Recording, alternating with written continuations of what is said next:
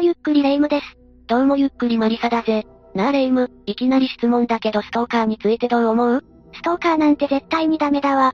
実際に手を出さなくとも、ストーカーされた側は、相当な精神的ストレスを負うことになるわよ。確かにそうだな。ちなみに、以前ストーカーがとある女子高生を殺害してしまった事件があったの知ってる？事件の名は西尾市女子高生ストーカー殺人事件というよ。そうなのか？詳しく教えてほしいぜ。それじゃ今回は、西尾市女子高生ストーカー殺人事件について解説していくわね。それでは、ゆっくりしていってね。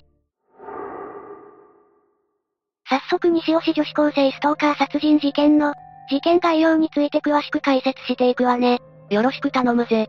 事件が起きたのは、1999年8月9日午前8時半頃。場所は愛知県西尾市四谷町の国道23号バイパスの側道だったわ。そこで当時16歳だった西尾東高校2年、長谷花江さんが血を流して倒れていたの。近くの住民から119番通報があったのよ。長谷さんは胸などを刺され、同市内の病院で手当てを受けたけど、間もなく出血性ショックで息を引き取ってしまったわ。いきなり命を奪われてしまったんだな。その後、愛知県警西尾署は現場付近にいた、当時17歳だった西尾市内無職の鈴村康文を、殺人未遂容疑で現行犯逮捕したわ。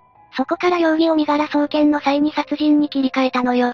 おいおい、今回の犯人は17歳だったのか？長谷さんは、他の生徒と一緒に自転車で登校途中だったそうよ。犯人の鈴村はどうして長谷さんを標的にしたのか、気になるぜ。じゃあここからは、なぜこのような事件が起きてしまったのか？事件の詳細について詳しく解説していくわね。まず犯人の鈴村康文は、もともと内向的な性格であり、学校でも孤立しがちだったわ。こうなってしまったのは、おそらく家庭環境と父親の影響と言われているわ。家庭環境に問題があったのか？鈴村の父親は、もともと粗暴的な性格だったそうよ。だからそういった影響もあって、内向的な性格になったと言われているの。なるほど、友達も少なくて学校でも孤独だったんだな。ええ。そして、中学1年生のとある日のことよ。同じクラスだった長谷さんにたまたま親切にされたことで、鈴村は長谷さんに対して急激な好意を抱くことになるわ。今回の被害者は、中学のクラスメイトだったってわけか。その通り、好意を寄せた鈴村だったけど、当然鈴村の一方的な片思いに過ぎなかったわ。やがて長谷さんが別の男子生徒と仲良く話している姿を目撃するなどして、裏切られたと勝手に思い込み、長谷さんに対する悪意を抱くようになっていったのよ。とんだ被害妄想だぜ。そもそも片思いのはずなのに、裏切ることも何もないな。確かにそうね。そして、こういった感情を鈴村が抱きながら、そのまま長谷さんと同じ西尾東高校へ進学することになったのよ。でも人間関係の形成ができなかったみたいで、早々に中退することになるわ。同じ高校に進学していたのもびっくりだけど、中退した後は何をしていたんだ？その後はアルバイトもしていたようだけど、自宅に閉じこもりがちの生活を送るようになるわ。そんな中、鈴村は長谷さんに対する妄想を深めていき、その妄想は編集的な愛憎から悪意に、そして殺意にエスカレートしていくのよ。おいおい、中退して全く接点がなくなったというのに、まだ長谷さんに対しての感情を抱いていたのか？しかも殺意って、おそらくずっと思い続けていたのでしょうね。そして鈴村は、一人の人物に熱烈な憧れを抱いていたのよ。一人の人物？それって長谷さんではなくて、また別の人物ってことか？その通り。その人物の名は榊原生徒だよ。なんか聞いたことある名前だぜ。神戸連続児童殺人事件の犯人ね。当時14歳の中学3年生だった榊原生徒が、小学生5人を殺傷した事件よ。少年 A として報道された榊原生徒だったけど、当時は中学生が犯人だったということで、世間に衝撃を与えた事件だわ。とんでもない事件だったよな。で、鈴村はこの榊原生徒に憧れを抱いてしまったのか？そう、自分より年下の凶悪犯罪者に憧れ、鈴村も自らを日記の中で、もう末期大使と自称するようになるわ。さらに長谷さんを拉致し、殺害した後レイプするという妄想を抱き具現化しようとしていくのよ。完全に危ない方向に進んでいる気がするぜ。ちなみに鈴村本人が綴った日記っていうのは何だ？鈴村は、こうした内容を日記に綴っていたのよ。そしてその妄想に関しても、日記に克明に書き綴っていたから紹介するわね。よろしく頼むぜ。HN は見るたびに嫌な気になり、目障りだ、攻撃性を帯びた性欲が暴れたら、HN を殺すかもしれない。言葉はあまりにも重すぎる、俺に超えてはならない一線を越えさせた。そして最後の線を越えた時にはすでに HN は死んでいる。それは俺の中で負のパワーへと変わっていく。もう末期大使は確実に成長している。このような内容が書かれたわ。完全に中二病みたいな内容だぜ。でもしっかり聞いてみると、相当恐ろしいことを書いていたんだな。他にもこう綴られていたわ。僕はまだ犯罪の実行はしていないが心はかなり凶悪で HN 障害を目的として生きている。6月28日に榊原が逮捕される。同じ学年があそこまでやれることに感動。俺がこの先 NH 障害などの犯罪を犯したら、少年といえど16歳以上なので懲役7年は食らうだろう。逆に言えば俺が中3の時に HN を強姦殺人したとしても、3年以内に出てこれたわけだ。俺は今 HN に対し殺意がある。長谷さんに対して猛烈な殺意があるように感じるぜ。そう、鈴村は相当計画的だったわ。そこで犯罪慣れしておきたいと考え、はじめは自転車窃盗を実行したのよ。やがて西尾東高校に夜間侵入し、大量のガラスを割るという行為に及んだの。犯罪慣れってなんだよ。長谷さん殺害のためにも何か準備をしていたのか？長谷さんを襲うタイミングを絞り込むため、彼女の自宅近くに張り込み、やがて毎日の登校時間が一定であることを把握していたわ。そして1999年8月9日月曜日、この日が西尾東高校の登校日であることを知った鈴村は、この日を結構日と定めたのよ。このことは日記にも綴っているから紹介するわね。日記の内容を聞くのが怖くなってきたぜ。8月9日の出航日まで1週間、どんなに伸びても HN は8月9日に死ぬ。殺人カウントダウンを開始する。どんなに遅くなってもゼロになったら HN は死ぬ。確実に成功させるという意志がふつふつと伝わってくるぜ。でもここまで準備をするとなると、長谷さんの方も何か察していたんじゃないか？そう、長谷さんや家族も鈴村の影を感じていなかったわけではないのよ。長谷さんは高校の下校途中に鈴村に物を投げつけられたことがあったわ。そして鈴村から、彼女の在宅を確かめる匿名電話が複数回かかってきていたのよ。まあそんなことがあったとしても、まさか自分が鈴村に狙われているなんて思わないと思うぜ。ここで察知していればと思ってしまうけど、そんなことはなかなかできないわよね。そして1999年8月9日のこと。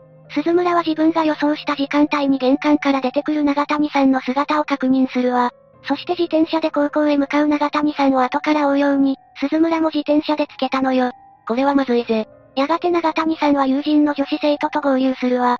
その際、襲撃のタイミングを狙っていた鈴村だけど、岡崎バイパスの高架付近でついに声をかけたわ。なんと声をかけたんだ？鈴村は長谷さんに泊まれと言ったそうよ。長谷さんはその言葉に対して応じなかったんだけど。なんだ？何が起きたんだ？鈴村がナイフをちらつかせたのを見て、長谷さんは自転車を停止させてしまうのよ。マジか。そこで鈴村はナイフを突きつけ、長谷さんを連れ去ろうとしたわ。しかし、長谷さんは勇気を振り絞ってナイフを払いのけ、鈴村はナイフを落としたわ。逃げるならこのタイミングしかないよな。でも、鈴村はもう一本ナイフを用意していたのよ。もう一本用意周到だったってことか。ええ。そしてそのナイフで長谷さんの左胸を思い切り突き刺したわ。そのナイフは破体の限界まで突き刺し、さらには長谷さんの背中にもナイフを突き立てたのよ。長谷さんの友達もいたんだろ？そう、一緒に登校していた友達が必死の思いで長谷さんを逃がそうと試みたわ。共に10メートルほど歩いて逃げたんだけど、そこで長谷さんは力尽き、うつ伏せに倒れ込んでしまったのよ。そうだったのか。友達が救急車を呼び、長谷さんは近隣の病院に搬送されたんだけど、間もなくして息を引き取ってしまったみたいね。本当に一瞬の出来事だったんだな。で、犯人の鈴村はその後どうしたんだ？鈴村は長谷さんを刺した後、さらに通りがかりの西尾東高校の、別の女子生徒にもナイフを突きつけて連れ回したわ。その後、駆けつけた警察によって逮捕されたのよ。他の女子生徒まで手を出していたのは衝撃だぜ。で、裁判の結果はどうなったんだ？じゃあここからは裁判と判決について詳しく解説していくわね。2000年5月、鈴村の判決公判が名古屋地裁岡崎支部で行われたわ。裁判長は神戸の小学生連続殺人事件の犯人に尊敬の念を抱き、悪いことのできる強い自分になるために、落ち度のない被害者を恨み、殺害した責任は大きいとしたのよ。そして休刑通り懲役5年以上10年以下の不定期刑を言い渡されたわ。確かに、今回に関しては被害者の長谷さんに悪い点は一つも見当たらないぜ。そうね。さらに裁判長は、鈴村は18歳未満であれば極刑にならず、成人より刑が軽くなることを知った上で殺害を計画していると述べたわ。そういった知識もしっかり調べていたからこそ、今回の犯行に及んだのかもしれないな。裁判長は犯人には被害者、家族への思いやりの気持ちが欠けており、自己中心的で刑事責任は重いとしたわ。しかしこのような上官の乏しい人格構成には、母親に暴力を振るう父親、精神的に安定しない母親等の家庭環境の影響も大きいと述べたのよ。家庭環境が良くないとは言っていたけど、それを原因にしてしまうのは違うって声もありそうだぜ。確かにそうね。そして判決を言い渡した後、裁判長は刑を受けるにあたって、人とどう生きるべきか考えてほしいと鈴村に投げかけたわ。長谷さんの両親は鈴村とその両親に対し、約1億円の損害賠償訴訟を提起。裁判の結果、鈴村とその両親に約8910万円の賠償を命じる判決を受けているわ。家庭環境の影響も多いと言っていたけど、実際そうなってしまったのは何か原因があるのか？じゃあここからは鈴村の家庭環境について詳しく解説していくわね。鈴村康文の一家は、6畳二間の市営住宅に家族7人で暮らしていたわ。子供は男が2人、女が3人で、鈴村康文は長男で1982年生まれね。父親は中学卒業後、トヨタ自動車に養成校として2年間勤務した後、トラック運転手をしていたわ。